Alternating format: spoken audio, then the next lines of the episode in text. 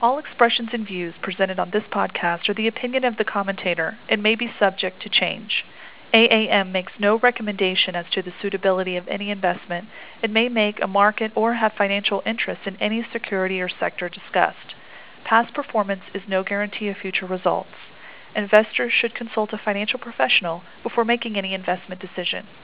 This is the September 21st Peroni Report. In recent weeks, the Dow has made several successful tests of the 27,500 level. Earlier, I had expected that support would be nearer the 27,000 level, citing a range between 26,750 and 27,000. But the recent uh, test of 27,500 and the successful rebounds have uh, established that area, 27,500, as the more significant support. So what this means is that if we have a violation of 27,500, which looks uh, quite possible uh, given where the uh, futures are indicated at the uh, 7 o'clock hour this morning, then we could have a more significant decline below the earlier support between 26,750 and 27,000. In fact, that lower support then would probably prove to be more near the uh, 26,000 area, which has been and continues to be my longer term support.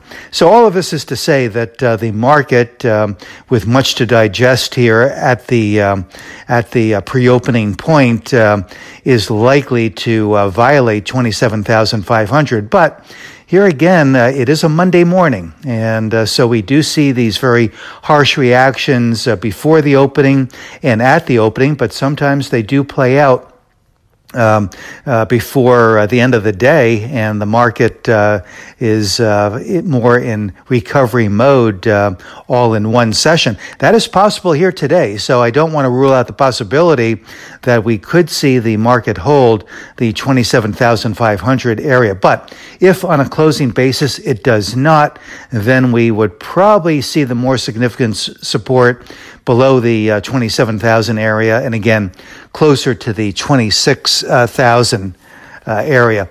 The um, market's uh, pullback here, the uh, correction, has been rotational in nature. Not surprisingly, the momentum stocks have been taking the brunt of the um, of the uh, impact of the uh, sell-off. And of course, it is a seasonal uh, factor playing out here too. This is September, the cruelest month of the year historically uh, for the stock market. So perhaps not entire surprise to see this kind of volatility. But as we look at the rotational uh, characteristics of this market, it's interesting to point out that um, the Russell 2000, which reflects the uh, medium and small cap stocks, is actually uh, leading the S&P and the Dow Jones Industrial uh, average over the last three months and is only several basis points behind the NASDAQ over the last three months. So that does uh, reflect rotation. But when it comes to the small and mid cap stocks, I think it's more important to look at, you know, the uh, stock picking features there.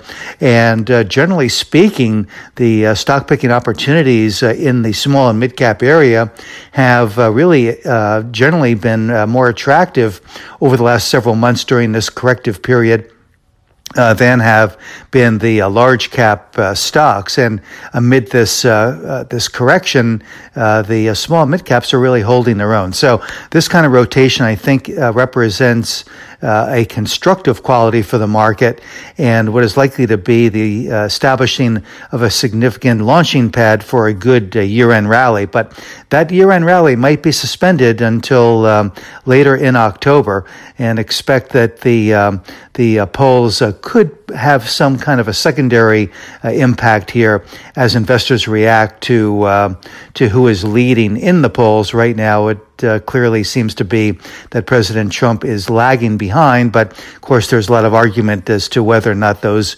polls are accurate. But nonetheless, uh, given that the market is a bit uh, technically um, uh, vulnerable here right now, uh, these polls will have a greater impact on daily volatility. This is Gene Peroni at Peroni Portfolio Advisors.